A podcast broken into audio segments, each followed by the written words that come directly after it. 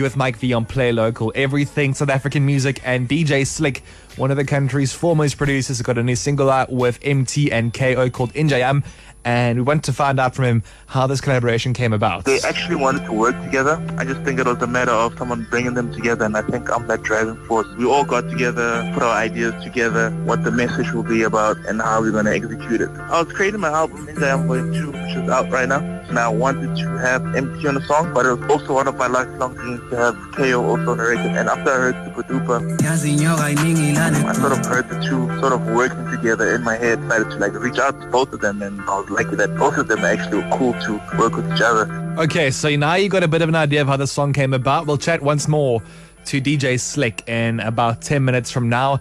Now, we are bringing you something pretty exclusive right now. DJ Sliqe has got a brand new single out and we wanted to find out from him if he felt a sense of pressure putting the single out. It used to. I won't lie to you and say it hasn't. Always use it to like sort of propel me forward. That pressure to create the next, but also what's very important, you know, sort of isolate myself from everything that's going on in the world. When you get involved in almost anything and everything, your music will sound like almost anything and everything. But when you channel your thoughts and your ideas and your creativity to one place, reach a different outcome.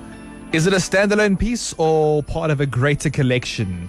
It's really the bigger picture, man. I'm building my own record label, Kennel Music. I'm just trying to push good music and collaborations amongst artists. I feel like collaborations are dying. Trying to like bring more people who don't really work with each other or people who are not part of each other's cliques together. Here it is, brand new music from DJ Sliqe on Play Local on East Coast Radio.